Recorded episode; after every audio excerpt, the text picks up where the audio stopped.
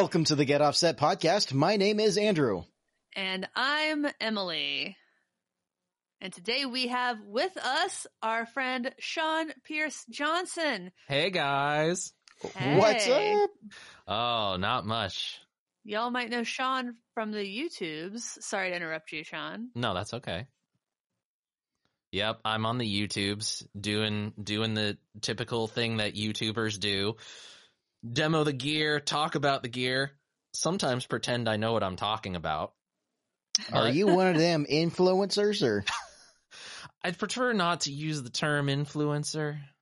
But yeah, I'm an influencer, I suppose. Yeah, yeah. what do you put on your taxes? What do I put on my taxes? I put musician. Nice. That at the core, that's what I am. hmm I have to be That's- honest about that. When, when musician becomes my primary form of income, I will be very excited to put musician on my taxes. Still working toward it. It's a very exciting thing. It's very lucrative. Oh, so lucrative. So lucrative. Especially in the state of in money. California, right? Don't even get me started. Well, we'll have to get you started at some point this episode. yeah, we will. But it, that it's it might be a little bit early to get started on that. But I mean, if you're if you're a person whose job is musician, there are worse places to be. Oh yeah, Well, definitely. right. Well, before People, we get aren't, people aren't exactly moving to Kansas City to make it, No. oh, unless they're unless it is barbecue. I've so much that I'm internalizing and trying, like so so much peanut gallery I'm trying to save for later. Uh, uh, Emily, let's start with you this week. What's new with you this week? And I'm gonna ask before I forget because I'm usually uh, a jackass and forget to ask you. Yeah, it's okay. I should just start saying, like doing your voice, Emily. What's new with you? No, uh, so I this So, is uh, coming what's out new on with you? May twelfth. I had a birthday. Yay! I, I'll have a birthday. We're recording this on May eighth, the eighth of May. Um, I would sing happy birthday for you, but I'm pretty Oh, sure that it's violates some sort of like IP law. Uh, happy birthday's in the public domain. Yeah. Is Come it? on, bud. Everybody knows that. It's actually pretty recent um Yeah. news story about it being in the public domain because it had been copyrighted uh for a long time, but there was some issue with the copyright. So now it's in the public domain. And and I don't really know how old the song Happy Birthday is, but um if any if if something if a piece of art was released before, I think this year it's 1924, it's in the public domain. And if it was released before 1978 and didn't get properly renewed, at a certain point then it's in the public domain and, then there's some other cutoff for 1989 oh i think that if it was not renewed before if it was before 1989 not renewed properly i don't know. I just did an article about it and i've already forgotten everything. But uh copyright laws are complex. Yes, happy they birthday's are. in the public domain. So i am having a birthday um bef- uh after we record this. And my um if you all listened to the Ratboys episode with Julia from Ratboys, um, we talked about Graeter's ice cream, and I said that my favorite flavor was the strawberry ice cream with the chocolate chip, and Julia said, "Oh, that's probably that's probably in season right now because it's a seasonal flavor." Sure enough, it is. Uh, my husband had a conversation with my parents apparently, and uh, what showed up on my doorstep today? But six pints of Graeter's ice cream, Ooh. Aww. including three of the strawberry Yay. And I am it is the best ice cream I've ever had. It I think is I don't I have never had an ice cream that I thought came close and I've had a lot of ice creams.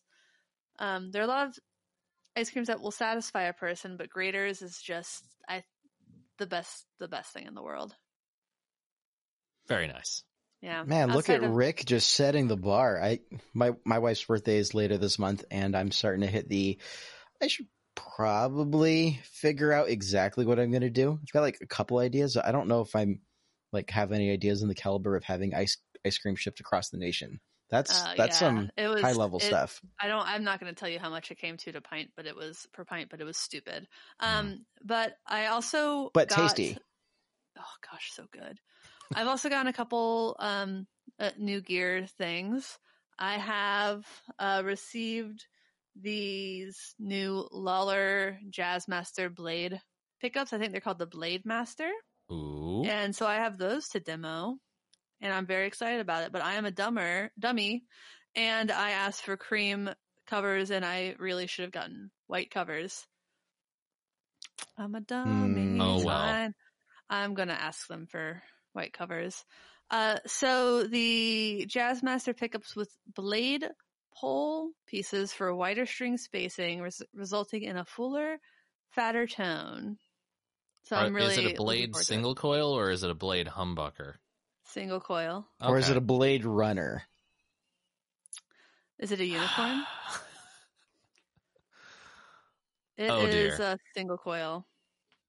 Wait, was that Blade Runner? Am I confusing my Harrison Ford movies? You don't know, you haven't seen and memorized every single Harrison Ford movie ever? The thing is, I've seen Blade Runner. I just, I, honest to God, don't know which of the like five cuts of that movie I did see. Hmm. That's not entirely unfair. Um, yeah. I, I'm suddenly reminded, uh, since this is the week of uh, May the Fourth be with you that we're recording this in, is uh, is uh, if you guys have Sean, have you seen the movie Fanboys? I have not. You're the only Ah. one. have Andrew. not. You're the only one. You're the only one. So I admit I that know the movie that you're talking about.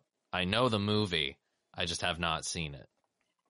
There's a there's a scene where they're arguing about uh, Harrison Ford in the back of a van as they're on a road trip, and they're like, Harrison Ford has never done a bad movie in his life, right? It, and then they pan out to show the van passing a billboard for Seven Days and Seven Nights, Hmm. which is arguably one of his worst movies ever. What I guess it's a good thing that I've never host on a seen that one. show? Anyways, go see Fanboys if you have not seen it. It's phenomenal, and anyone who has any sort of appreciation for them Star Wars, uh, you'll appreciate the movie. Dim Dare, Dim Dare Star Wars. Uh, if you like Star Wars, Rush, and um, any form of mind altering substances, then yeah, you'll you'll dig it.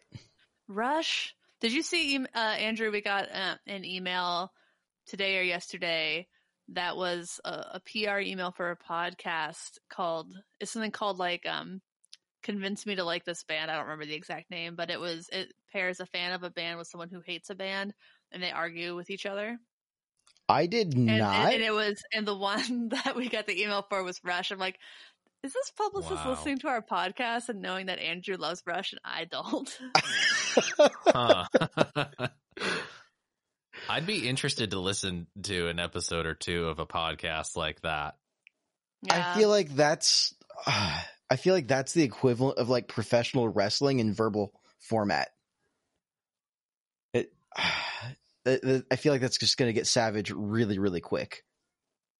yeah, It could it could get savage real quick. Randy Mhm. Savage.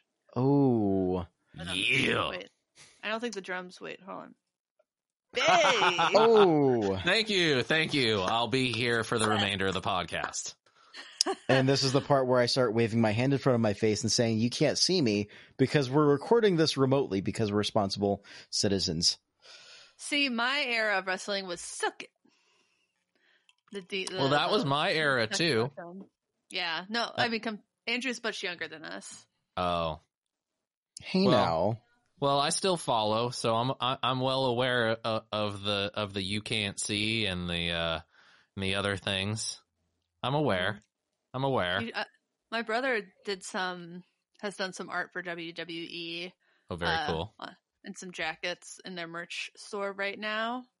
Cool. Um, yeah. Uh, and also he did some work for Hulk Hogan, which actually kind of a lot of shirt designs for Hulk Hogan. very nice. rad radical radishes. Neat. What's new with you, Andrew? Wow. Oh, I was just trying to ask Sean. I'm trying to be selfless this week. Oh, that's very Aw, nice so of you. Sean, what's okay? Andrew, you can ask.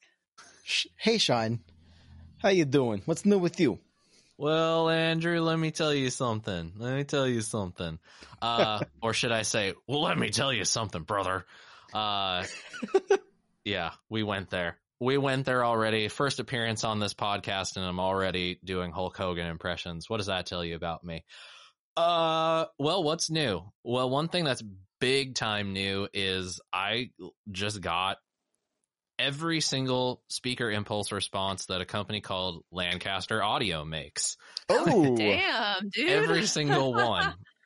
Um, long and short of it is I, I'm going to be uh, doing a, a collaboration video, and uh, Lancaster is one of the sponsors, and the goal is to basically use a like a freeware amp plugin and some of their IRs to come up with the best possible tone that you can you can come up with.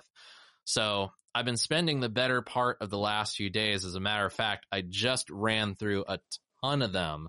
Uh, let's see, we're recording this on a Friday, and I do a, a live uh, show on my YouTube channel every Thursday night, 5 p.m. Pacific. People, uh, please join me for some of that when you uh, get the chance.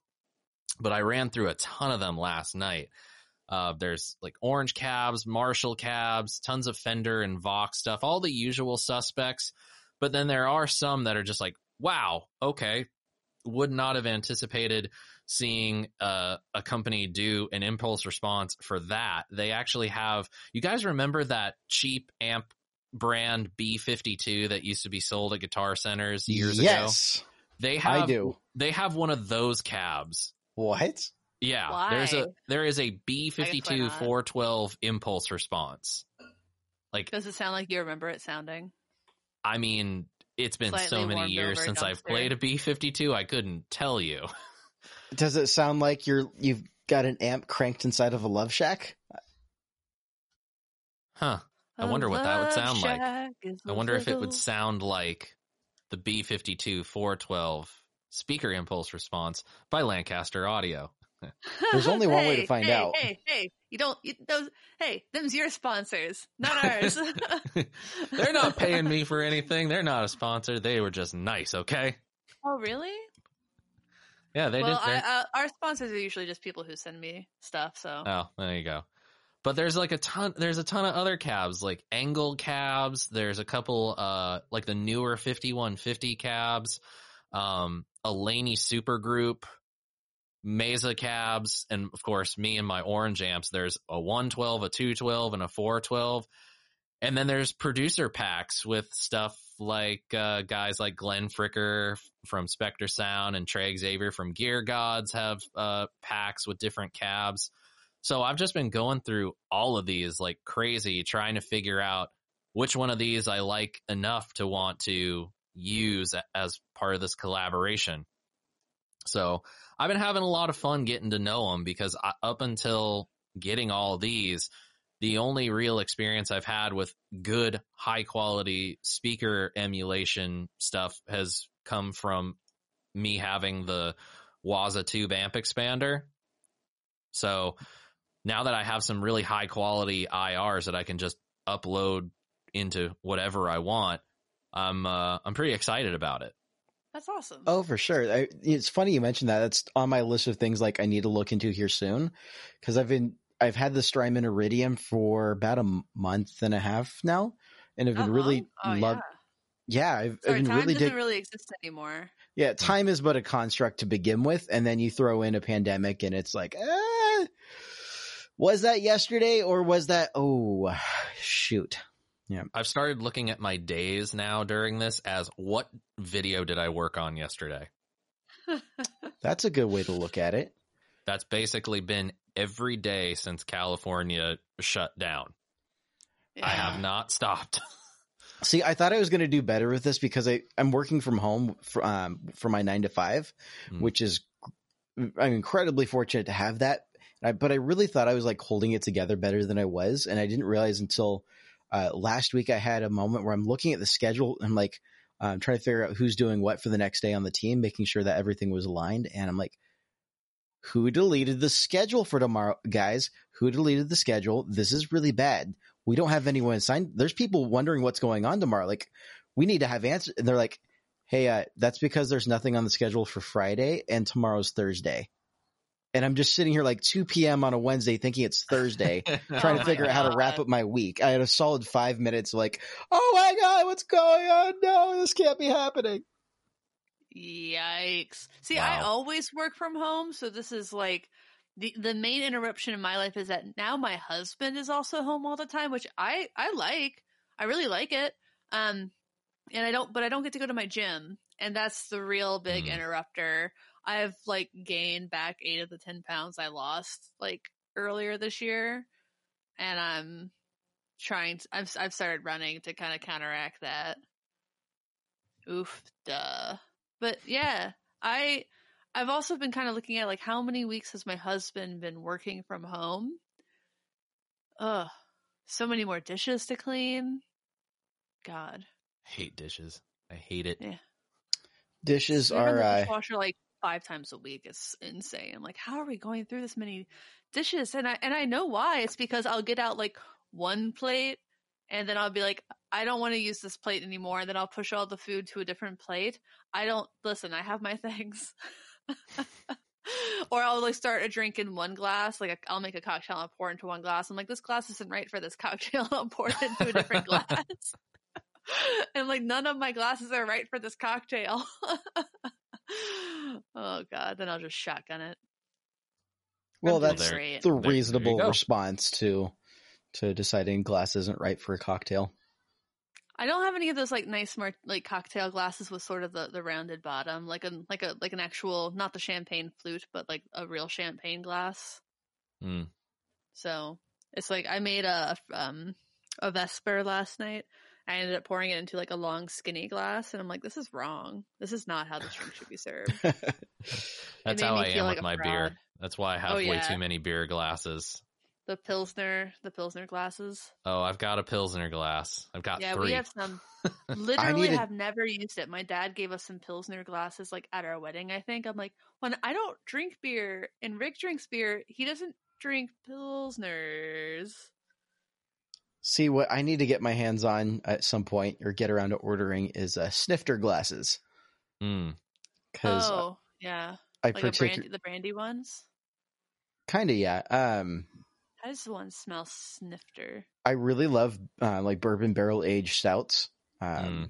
That and I've got a small stash uh, that I've got kind of cellared away, and I break a uh, bottle out every once in a while, and it's great stuff. But I know that like when I go to when I'm at a brewery and I get handed it in a snifter glass, it makes a world of difference in how much I enjoy it.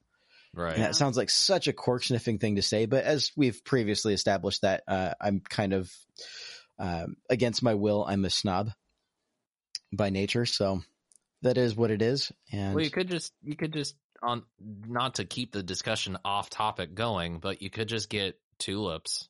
You know, I find that the tulip glass for beer is like the most versatile glassware. So I have to That's Google that reasonable. one. yeah, it it has enough of like the the snifter kind of shape, that thing that a snifter glass does. It, decently heavy weight. You know, it's it's not. I've that's like the one thing that glass that always gets used is my my tulips. I Fair forget. m- My friend is starting a brewery, and hi I think his the glasses they're using are like a variation on a tulip glass, but I don't really know. It's going to be called Lawless Brewing. I think it's kind of an oh Teku T E K U glasses, and they're just gorgeous. You know those? No, no. No, I don't. I do not Well- know what that is, but I'm googling it now. pretty. Oh, Yeah, I'm gonna I've have 'em. seen these before. Yeah, They're handsome. they are handsome glasses.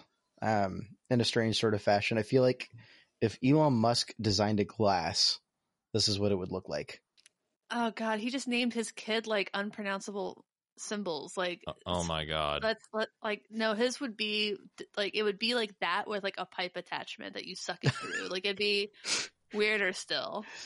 And when you finish it up, it plays the uh, plays a sound clip of Joe Rogan saying, "Have you tried DMT?" Oh my god. Uh, so Andrew, what's new with you? um, well, not DMT. Just to- so we're making that clear. Um, Mhm. um, you know, it's kind of been a more boring-ish week. I mean, last week I talked about putting down uh, grass seed in the yard and being kind of a stereotypical dad, and this week it's going to be pressure, uh, pressure washing, uh, the back porch. But That sounds fun, honestly. I like pressure washing every time I've done it. Pressure washing is one of those videos that you'll just watch on loop. It's For so cathartic. yeah, it's yeah. Um, but yeah, no, it's mostly just been uh, kind of home with the family kind of stuff. Uh, kind of settling into. I feel like I'm starting to finally settle into this whole quarantine life, and I know I'm going to be at home for a couple, at least a couple months more for the most part. But starting to feel a lot better and coming to better terms with that. So hmm. That's yeah, good. Mm-hmm. but yeah, that's about all I've got. I'm going to be pretty. Oh, you know what? I take that back. I mean, I- weren't you going to talk? Weren't you on a, a the a friend's podcast? I, you know what? You totally got me. I'm super thrown off all of a sudden. Uh, yes, I am. I totally was on the Tone Jerks. They're doing a, a run of uh, like bonus episodes, and so I got to talk with uh, with Brian. I think we talked for like an hour or so. Yeah, it was a good episode. I listened to it. You said very nice things about me. Thank you. Aw, yeah, I, I did. Uh, no, it was, it was a really, it felt like a really chill, laid back episode. I kind of just felt like I was like having a fireside chat with a friend, uh, drinking, drinking on a beer kind of a deal. Yeah, it was it was a really nice, smooth listen. Like glass, like beer out of a K2 glass, TQ glass. I don't know. Uh, unfortunately, I wasn't being, I remember when we recorded it, I was definitely drinking Heineken straight from the bottle. So trying to, trying to throw the scent of any sort of snobbery from my brain. But no, it was, it was honestly, I really had a, a really good time. Got to talk about uh, my dislike for orange amps. I know, I know. I'm sorry, Sean. Ah. I I was about to say, um, did anybody see today? Orange posted a picture of like their rig of the week, and it was an orange amp in like with like red, um, but ah, the amp was red, and it was like I just wanted to put it under things that are not aesthetic. it made me so upset. Yeah, no. uh, uh, If you want to hear more of my hot takes on what my feelings are in orange, it's nothing personal. It's just a, or rather, more specifically, it's just personal taste and the sound I get along with. Uh, but go listen to the episode if you want to hear more. If you want to hear me say scandalous things about my favorite color. And if you want to hear me rail on Andrew for the next 30 minutes as I proceed to uh, do my my best scathing professional wrestling promo on him for hating on my favorite amplifiers of all time, stay tuned. my my one of, I have a little orange on my Cortera, and I love that thing. I am staring at the orange terror stamp sitting on my studio desk at the moment, and it is a it's a nice little nice little pedal board amplifier. You think I they're looking for wanted to like that one so much when I played it at NAMM, and it might have just been the headphones I was playing with, but it it it didn't sound good with the headphones. No. I will I that's the one thing that I will always say about their their cab sims. They're not great. I didn't get a chance to play it through an actual cab, but the headphones is something that like is a feature that I really value. Mhm. And I I played through the headphones, and I was like, "Oh, it's just, this could have been so much better." But Yeah. I, don't I have the Milkman, the amp is my pedal board amp, my primary pedal board amp, and I love the Cabsim and that thing, whatever it is. I think it sounds great. I love the the amp that mi- that Milkman. It It's such sounds so sweet, good. Perfect little baby. Yeah. if I I can pivot away from Sean's anger, I also got to talk about uh, my Jennings quite a bit on the episode with the Tone Jerks. Mm, now that we can agree on. That's something we can definitely agree on. Uh, anyway, yeah, it was. I think it was a super solid episode. I felt super comfortable and kind of at home, and yeah, it was a good time. Nice. Cool. Good. Sponsors. Well, first let's let's talk about um if you want to support the show, uh, we have a few ways that you can do that. Uh, normally, we talk about this at the end of the show, and I think people don't listen. So, we would love for you to review our podcast. If you could leave a nice review and rating, that really helps us out uh, in the the iTunes or Spotify or whatever search um, uh, when it, when people are looking for guitar podcasts. So, we'd really appreciate it. If you would love to support us uh, on YouTube. We have a YouTube channel. I'm getting so close to a thousand subscribers on the demo channel, and I really want to get to get there. I don't think it'll happen by the end of the month, but I really want it to. Um, and if you have some money and you want to throw that our a little bit of that our way uh, as a show of support, uh, it really really helps. We have a Patreon, Patreon.com/slash Get Offset. We also have merch at GetOffset.com/slash-shop. But keep in mind, all of our merch is drop shipped uh, by a company called Printful. So they're having some shipping delays because they've they're seeing as many orders as they get like on Black Friday, and at the same time, uh, their production is a little bit lower. So they're trying to fill that gap. They're working as fast as they can. So if you do order a shirt, a hat, or whatever, please, please, please understand that it's not going to come in two to three days and we love you. Thank you. But it's also worth it, and don't let anything that just got said deter you from doing anything that you want to do in terms of you know living your best life now, Yes. which definitely yes. involves repping some merch from your favorite podcast. I highly recommend the Get Offset tank. I am not wearing mine right now, but I wear it a lot. And it's a, it's almost, it's basically summer in some places, so it's warm. Oh, Uh, it's sun's summer out, here in guns out. SoCal, that's for sure. Yeah, it was 61 degrees here yesterday. I love it. I love 61 degrees. 60s and early 70s is great. It's once it hit crosses that 80s barrier that like really throws me. It's And- bad in Seattle because also because it doesn't get dark dark until really late, so then you have the sun beating on you for a very long time. I've got really big windows in my house, and my house doesn't have AC. So no one it's does in Seattle. 82 degrees in my room right now. It's killing me. Ugh. Ugh, I'm sorry. Ew. Um, yeah. So we also have sponsors. Uh, I want to talk about. I've already mentioned Lollar pickups. Uh, one of the things I love about living in the Pacific Northwest is that there's really no shortage of excellent uh, companies to support, and Lollar, based out of Tacoma, Washington, is one of those. I have uh, I've had Lollar pickups put in Jazz Masters, their P90 conversions, uh, and I loved those pickups in that guitar. What I've just gotten though is I just got their new Blade Master pickups that I'm really excited to put in my other Jazz Master. So stay tuned. I'll be doing a video comparing uh, the stock pickups for my Jazz Master, Master which are based on a 65 uh, era pickups, uh, with these new Blade Masters. And I'll do that video as soon as I get the right covers because I think with my white guitar it'll look kind of weird with the cream covers. I don't know what I was thinking. I always think that cream is whiter than it is because that's why because in wedding dresses it is a different color. um, and also Old Blood Noise Endeavors, they have their Fault V2 coming out this week, and I am stoked for it. It's a killer distortion pedal. And it has sliders, Andrew. Oh, year of the fader. I went to NAMM the saying it's going to be year of the color orange, um, wanting to believe that that was going to be true, and walked out realizing it's year of the fader. There's just no doubt about that. Year of the Fader. So uh, it for 2020. Um, ah, this was so much. This felt so much more appropriate at NAMM, but I was kind of joking. It's the year to get faded, and now I feel like that's just not aged well at all. I feel like Mm. getting faded all the time. Just kidding. Just kidding, mom. JK. well, I don't drink until after five, usually. Usually. It's, I took a I took a half day today. It's my birthday weekend. I made Yeah. a margarita. and this is Yeah. the part where I remind everyone that I am not a licensed therapist, and you should not listen to anything I have to say on this topic.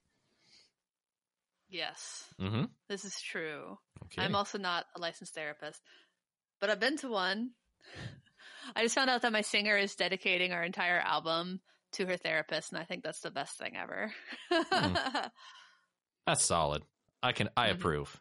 I Mhm. approve of any sort of uh, positivity in terms of uh, m- making mental health mo- uh, issues more visible, aware, less stigmatized, and uh, uh, norm normalizing uh, the term I'm so blanking on right now is um uh, neuro neuroatypical. Neuro. Oh, oh, Uh, that's not just what. That's not just what you. That. I I feel like neuroatypical is different than what I would see a therapist for. But I'm yeah, just going to throw a very know. broad blanket over anything under what I just said and just say no stigma, more positivity. Always going to be a fan of that. Yes, truly. Indeed. Truly. Um, on that note, um, I, I don't really know how to transition to the topic from there. Um, but recently, California passed a series of laws um, about that, that that relate to, to freelance workers slash the gig economy, as we often call it. Um, you know, more and more people have jobs that aren't nine to five jobs. They don't they don't get you know that that steady paycheck every week. It's just based on the work they do. And you know, I'm one of those workers. Um, and Sean, I know you're one of those workers, and you're actually in California. Yes, So- I am. We want to talk about tho- those laws. Um, we know that no one's really playing live gigs right now. Mhm. Um, but I still would like your take on uh, if you could just take a minute to explain what these laws are and why why you care about them so much. Absolutely. I'll I'll try to go as quickly as I can because this is I've been on a couple other podcasts talking about it and it ends up turning into this whole can of worms. So the law that we're talking about right now is Assembly Bill 5, AB 5. And essentially what it is it is touted as doing is it is seeking to end worker misclassification within the gig economy and by extension the independent contractor worker status. Um, I can I can speak for myself. I work mainly as an independent contractor, doing one-off gigs and jobs with companies all over the world. Doing YouTube, that's basically how you do it. The problem with this is that in the fallout of the signing of the bill, it was signed in September, went into effect the 1st of 2020, January 1st, 2020. In that short amount of time that people had, businesses had to learn about what the law is and how to comply with it, there was just not enough time and not enough information in order to adequately prepare. And then after it goes into effect, we start seeing the unintended consequences of it. It's pretty clear when you look at the writing of it and when you see the different rallies that have been held supporting it. It's mainly going after a lot of the gig economy companies like Uber, Lyft, DoorDash, things like that where you know nobody's an employee of those companies. They drive on their own time. They choose when they want to work how long they want to work how many rides they can accept etc um, but they don't get anything like medical coverage. They don't get anything like paid time off uh, and I don't know if there's anything like an established minimum rate. I can't speak to that, but My husband those- did Uber, and I don't recall there being one. No. Okay. Well, I've never driven Uber, so if anybody wants to, you know, inform me of how things work, you know, I'm I'm open. I'm just speaking from the perspective as a musician because it essentially kind of killed this ability to be an independent contractor within the state of California if you didn't meet the criteria of what they call the ABC test.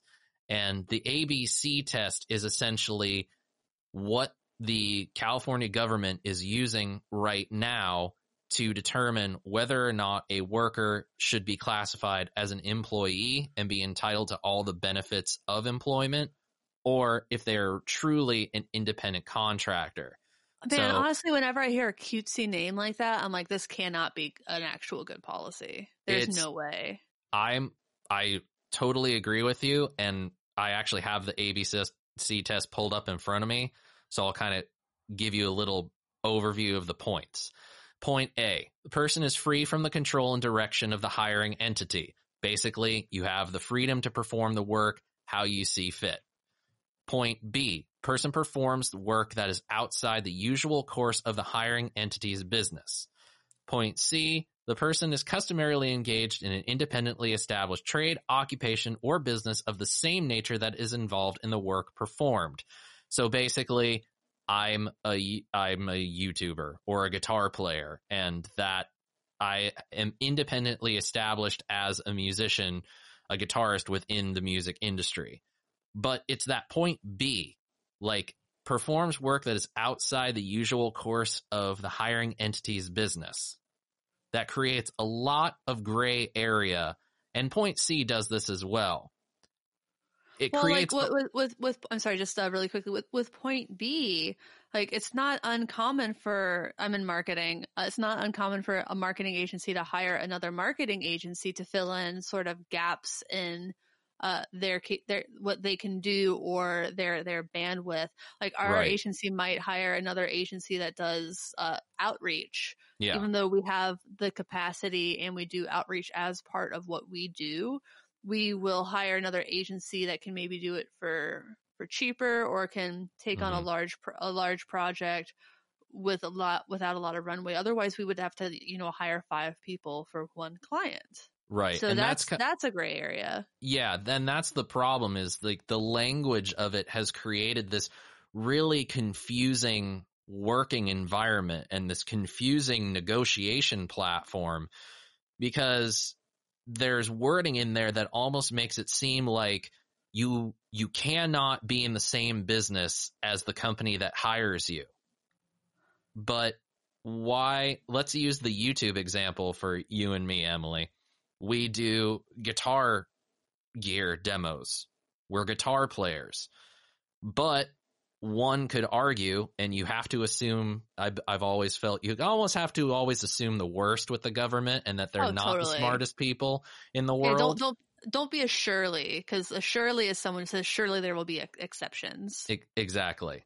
So the greater umbrella for what we do and what the pedal companies and the amp companies, the pickup companies and the guitar companies do is music. We all are involved in music. Yep.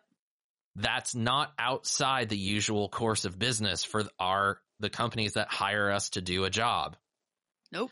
And so maybe that would be different for say a restaurant that might hire a band to play a couple times a week, once a week, you know, during the month. You know. Right, right. But it, creates this I, I really there's almost weird gray room in that for a restaurant having someone like every Thursday night, if right that being include the ambiance they provide being part of the regular run of business, and it just it's incredibly gray, and that's frustrating.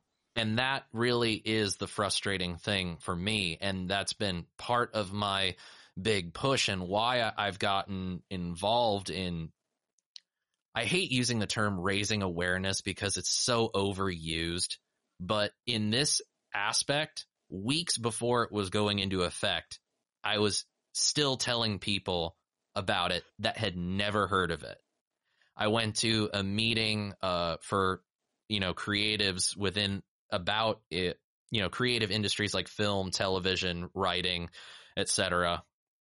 With the the California Lawyers for the Arts, uh, and I think that was in October or November. And of all the people that were there, there was one guy from a film company. And afterward, we're all kind of congregating, and he says to my wife, who is also a musician and came along to the meeting as well, and she's also very involved in this this fight as it is. Um, he says to her, "You know what? The worst part is this affects so many of my colleagues in film but none of them are here and none of them know about it. And why is that? Because we're all still working right now. Like we don't, we don't have this common way of performing a day's work. Right. It's no, not a nine to five. exactly. And so that has been a really big thing for me. The lack of information of it being out there, the confusion created by it all. And then the third thing that really sticks in my craw is the fact that when you read through the language of the California bill, it, there's a laundry list of industries that were given exemptions to the but law. musicians weren't one of them. and musicians were not one of them. Nope. And I was told that the the reason we have been told that the reason that musicians were not given exe- an exemption when the bill first went into law, when the law first went into effect, was because independent organizations and the musicians union couldn't agree on terms. Which to me is like really confusing because if this is you, there's already a union that represents musicians and has Right. established these union gigs, union rates, union Yeah, relationships. Yeah.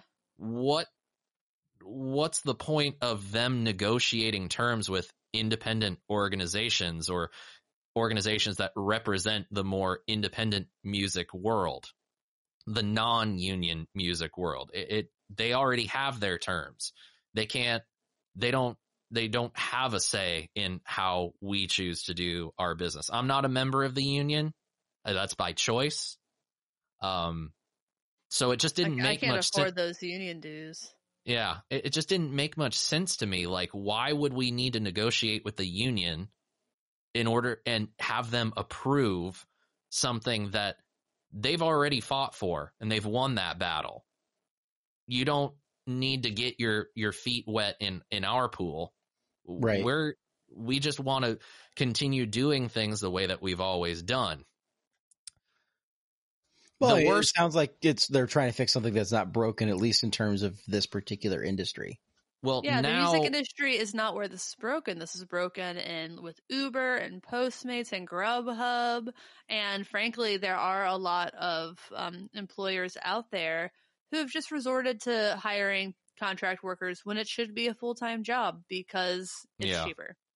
Well, So, the but- worst part, the worst part about all of this for me is, you know, I could go in on ad nauseum about how everything played out because I've done the research of like how did it get started, why did it, what the courts decided, and all that stuff. But the worst part for me is for the better part of like nine months, my wife and I have just been like, we have no idea what we're gonna do. Are we gonna have to leave California in order to be able to continue? working the way that we've already established with our business relationships, healthy working business relationships. We get paid well for the work that we do and services that we provide. We're okay. We have great health coverage through the Affordable Care Act.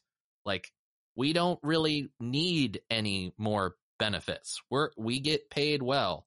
We're doing okay. But somehow this very same ABC test got copy pasted into what is called the PRO Act, which was put forth by the House of Representatives. And I forget what exactly the PRO stands for. It doesn't stand for Performance Rights Organization Right. but it basically is- is another labor law that uses the same exact ABC test for the same exact purposes of whether or not a worker should be considered an employee or an independent contractor. And that's for a national scale. huh. But nobody, Emily, can I ask you something? When you just said, huh, was that the first time you'd heard about it? Yes. And I've read a and little bit therein lies my problem. Yes. and therein lies my problem. I, I, I don't know how I will come across to people as they're listening to this and what they will assume about my personal politics. But to me, this is the worst part of the modern political landscape.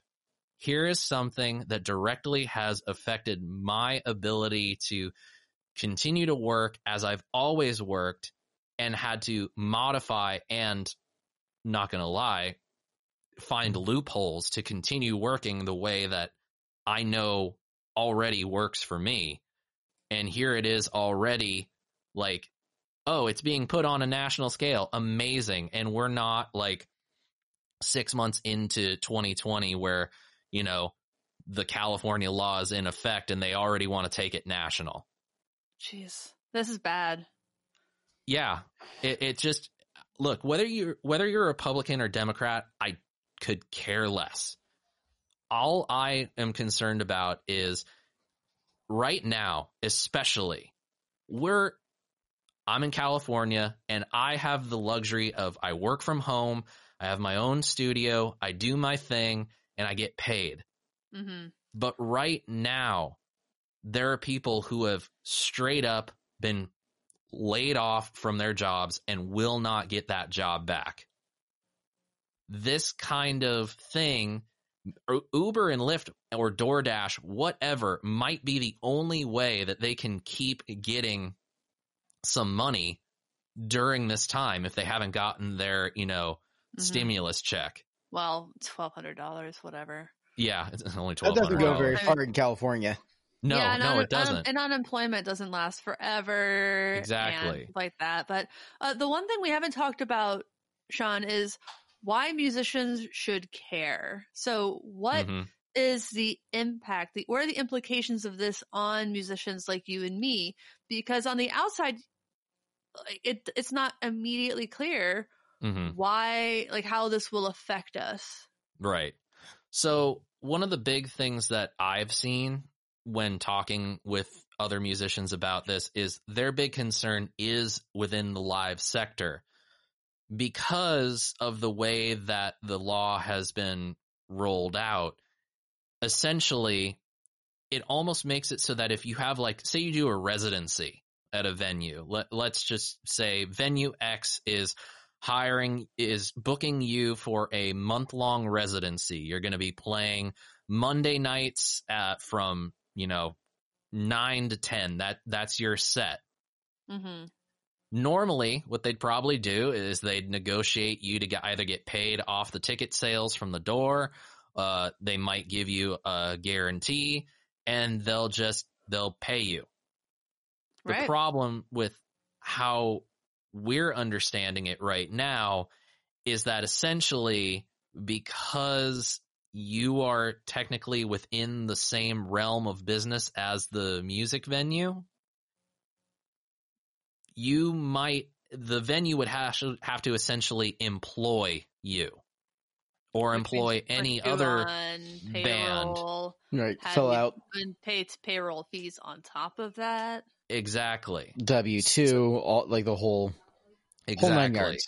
exactly Yes. What a so pain the in the, the ass. worry for a lot of the musicians that make their living off of live performances for venues or weddings or restaurants or anything like that has been wait a second we're not the only game in town there's other people out there that do the same thing that we do all the venues aren't going to hire every single band that comes through their venue, whether it's for one show, whether it's for four shows, whether it's for two hours or 10 hours. They're not going to hire us as employees of their venue. It just, within the context of how per, live performance works, it just doesn't make sense. You It's do one per, you do one performance, you get paid for that one performance. But if you put, but if you take a band of say, let's say it's a wedding band of like six people, the venue hires one band of six people. That's six more people on their companies on their payroll.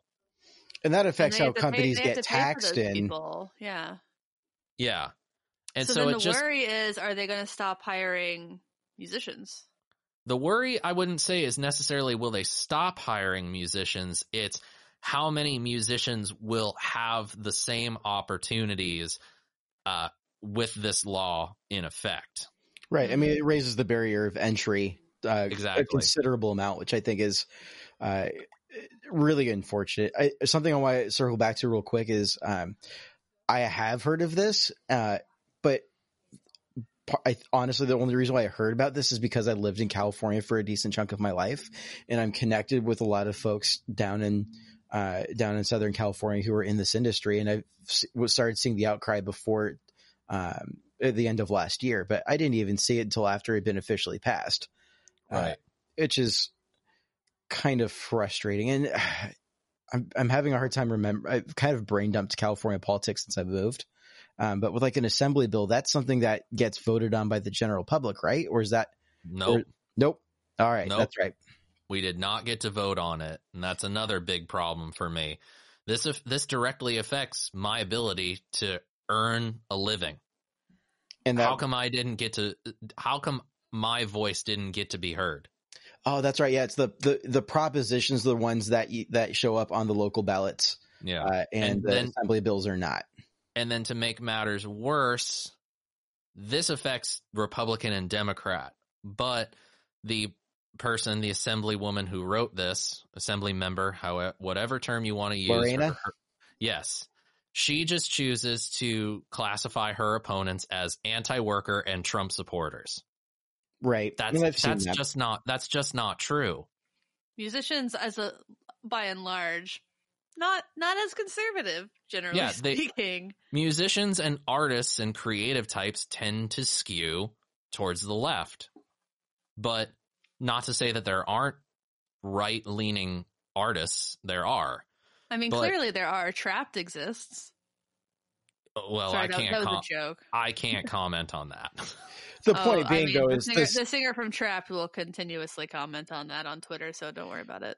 Okay. I th- the point though being is that this is it's being turned into a partisan issue unnecessarily so Yes. and i I think some of the misconceptions i've seen thrown around are um, uh, kind of like this idea of like well musicians are kind of just this in california kind of this like old man yelling at cloud i don't like change and i don't think that's the case at all here and i think that's a, a misnomer at best to try Yeah. and just throw out the oh well they just don't want to change and to an extent i see the argument for uh, a bill like this in application to like rideshare companies who have by uh, arguably have taken predatory advantage of uh, folks who are just in need of a little bit of extra income. hmm Uh, yeah, and I mean, think- if you do the, if you go back into the history of how this whole, this whole assembly bill came into being, and you look at the court case and the Supreme Court decision in California that established the the precedent for it, Mhm. it's really shitty what the company did to the workers. They basically hired them as employees and then quote unquote demoted them to independent contractors, and they had the benefits, and then the benefits just got taken away. right, Like that that is that is right? crappy. That is crappy. But that's a different situation than music. That's a different situation than being a journalist. That's a different situation than being a videographer, a photographer, a painter, an actor, whatever. That is a different world. And when you try to the I've been seeing a lot of discussion within politics and outside of politics about what the future of work is going to look like.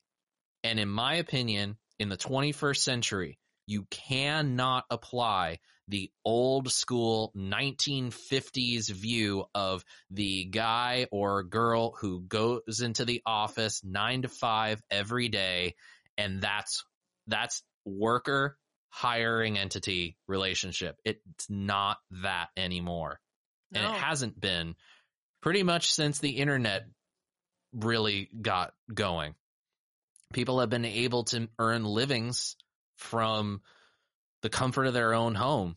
People have been able to establish multi-million dollar companies in their garages. I mean, Yeah. hell, like all the pedal companies that we know and love today, it all started out as a hobby and they built it into something. right. No, absolutely. You just And- can't you can't apply a black and white uh, way of looking to a Technicolor presentation of the world. Oh, for sure. And, and, you know, the thing that kills me, uh, I'm like, okay, great. Like, depending on how you look at it and how it's presented, there's eh, to a degree in ter- eh, for the intended effect. I see that you could believe that this is a a, a very positive thing, and uh, for people who work in the rideshare industry, and uh, and this being some sort of like a we're trying to balance the the economical disparities in our state. That's great in theory. and I'm just going to leave the theory part hanging there. But Yeah. the the companies that this are this is being addressed at, like Uber and Postmates and Lyft, like they've uh, as I was doing a little bit of research for this episode, they're like, we're just not going to do it. Yeah.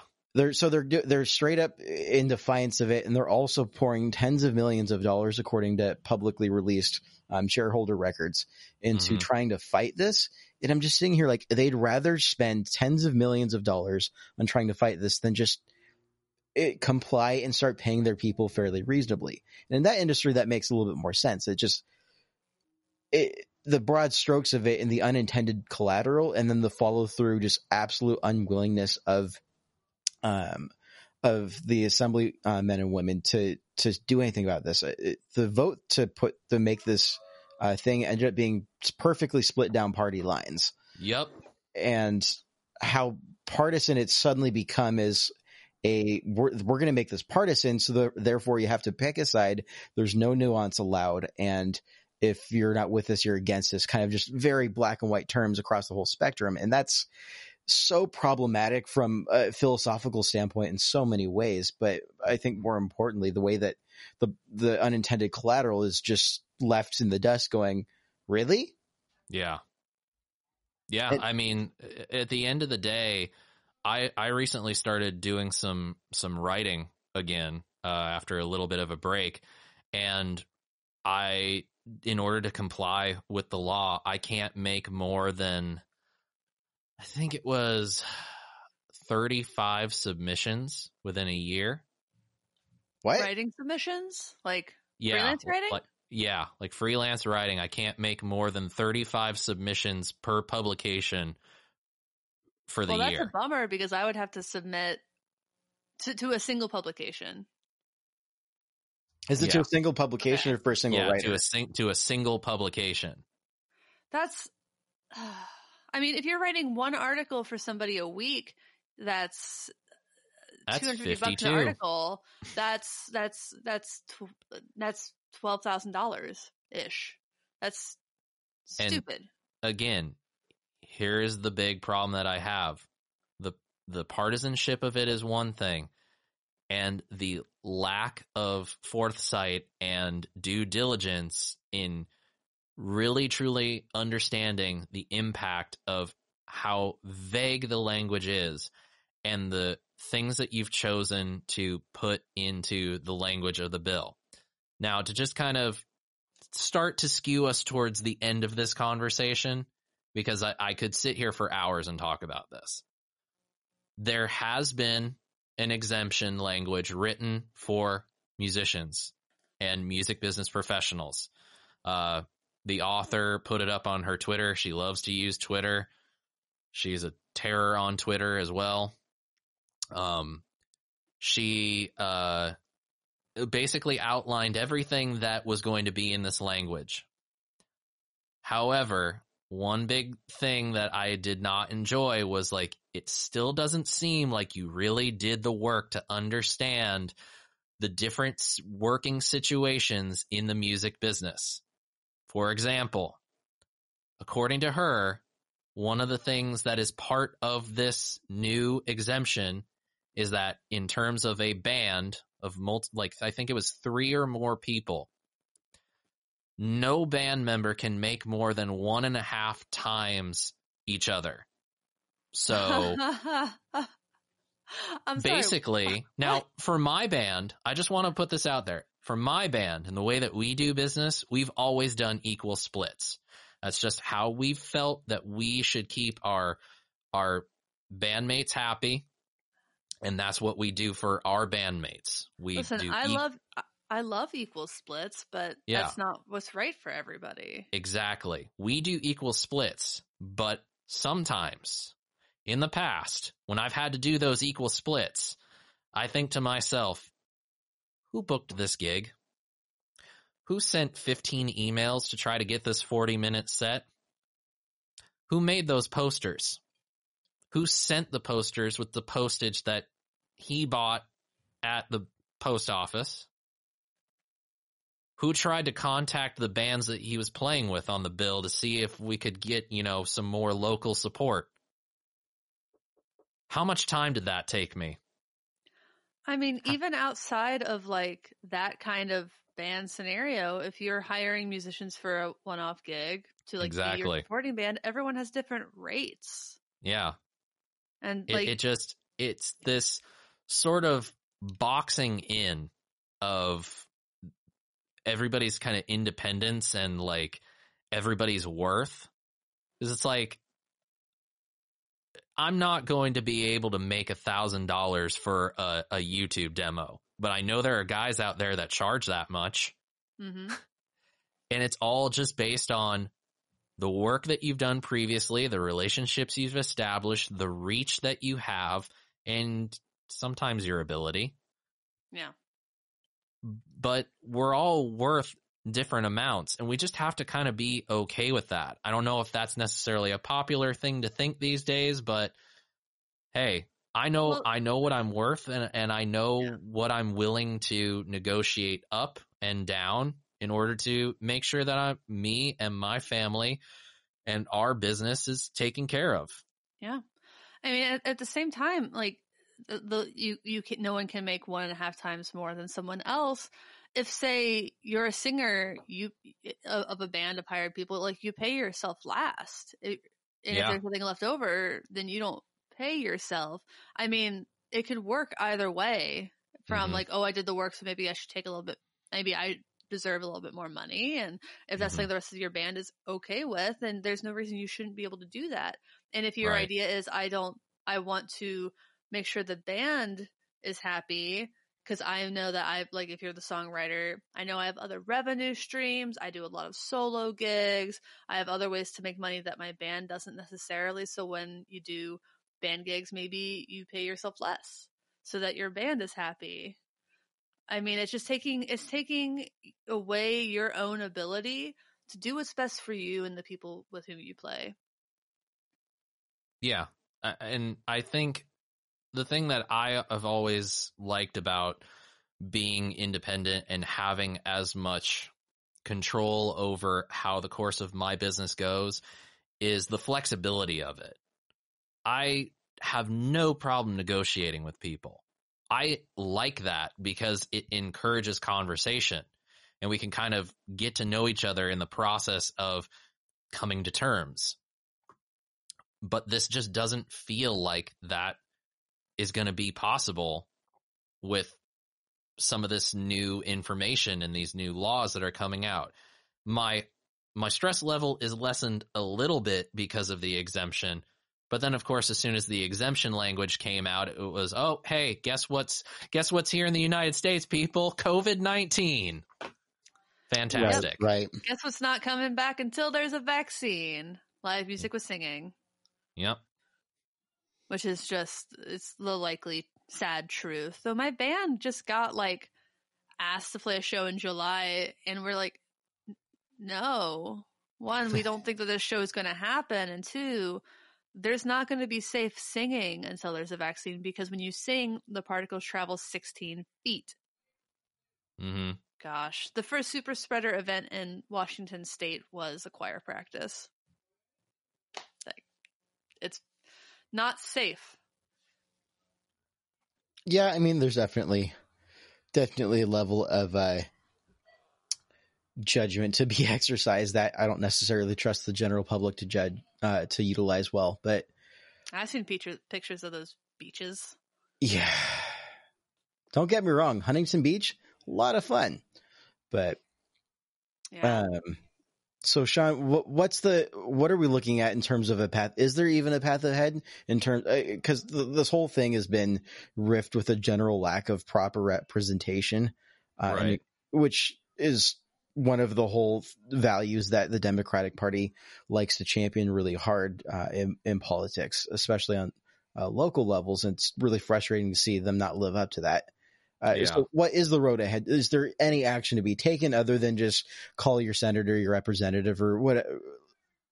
uh, Well, honestly, what the road ahead is, it, it's especially now with the fallout of COVID 19, it's everything, the way forward is, is foggy. You, no one really knows what tomorrow is going to bring and we can't really say with certainty.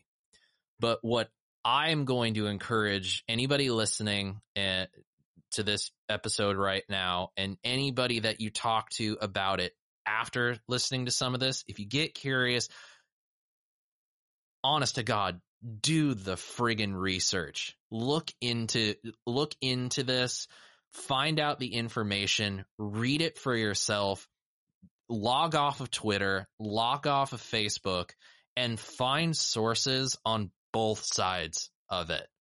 Try to gain a big picture understanding of what the fallout of it is going to be.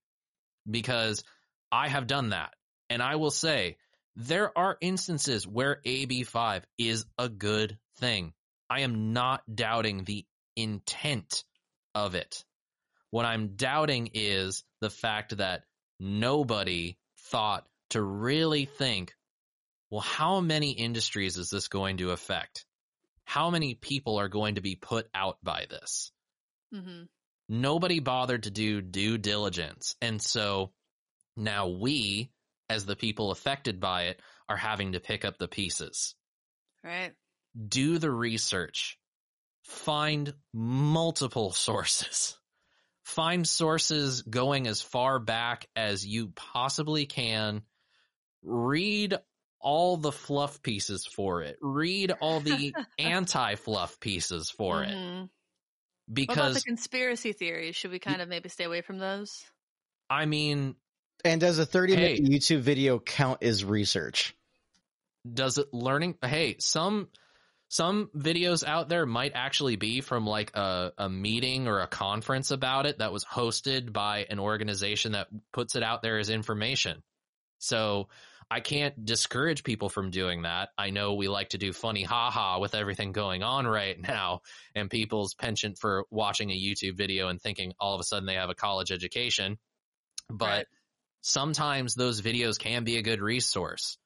But I'll say this much from looking at every angle of it and even having gotten a copy of the legislation and read it myself, I get it. It makes sense. But this is the worst possible way to get this particular job done because you've ruined other jobs. Mm-hmm. So when it comes to this, don't follow the party lines. Follow your path on it. Use your morals, use your brain power, use your heart to tell you what's right in this. What my heart tells me is right in this situation is there's a need for something like this with certain working situations. But my industry is not one of them. Yeah, well put. Well, um, on that note, that's probably a good place to stop. Uh, Sean, thanks so much for all of those out there uh, listening. Where can people find more of you, Sean? Oh, well, thanks for having me, guys. This was, uh, usually when I talk politics, I don't say it's a lot of fun, but it's nice to at least talk about it in good company. Um, you can find me just like Emily on the YouTubes. Uh, you can find me at youtube.com slash Sean Pierce Johnson. That's Sean as in Connery, Pierce as in Brosnan Johnson. Uh, I'm do YouTube demos that I typically put up at least once a week. Uh, Stompbox Saturday is my show. You can also find me on Instagram at Stompbox Saturday for all sorts of pedal nerdery and other fun things as well. Um, but what I'd really love to have you all do is check out my band, uh, which is Cockeyed Optimist. You can find us at cockeyedoptimist.net. Uh, I believe we're uh, giving away some free downloads right now if you sign up for our email list. So if you want to get some free tunes, check us out. You know, sign up for the email list. But we're also on iTunes and Spotify. Buy music. Yeah, and merch. We've got Buy merch. merch. Merch. Merch. Maybe Bandcamp will do another one of those. We're doing a. days. I know we're doing a special merch bundle right now. Um, Ooh. We're working on that website right now. Um, I'm not 100% certain if that page has gone live yet. Hopefully it will have. If you do not find it, uh, we are on Instagram at Cockeyed Optimist. Send me a DM and uh, we'll figure out a way to get you some merch and some music. Nice. Slide into those DMs. Sure. Why not? Mm, nice. Well, again, thanks so much uh, to everyone out there listening. I'm Emily. I'm Andrew. And I guess I've been Sean. Ah, ha, ha. very nice. Uh, goodbye. One, Bye. two, three.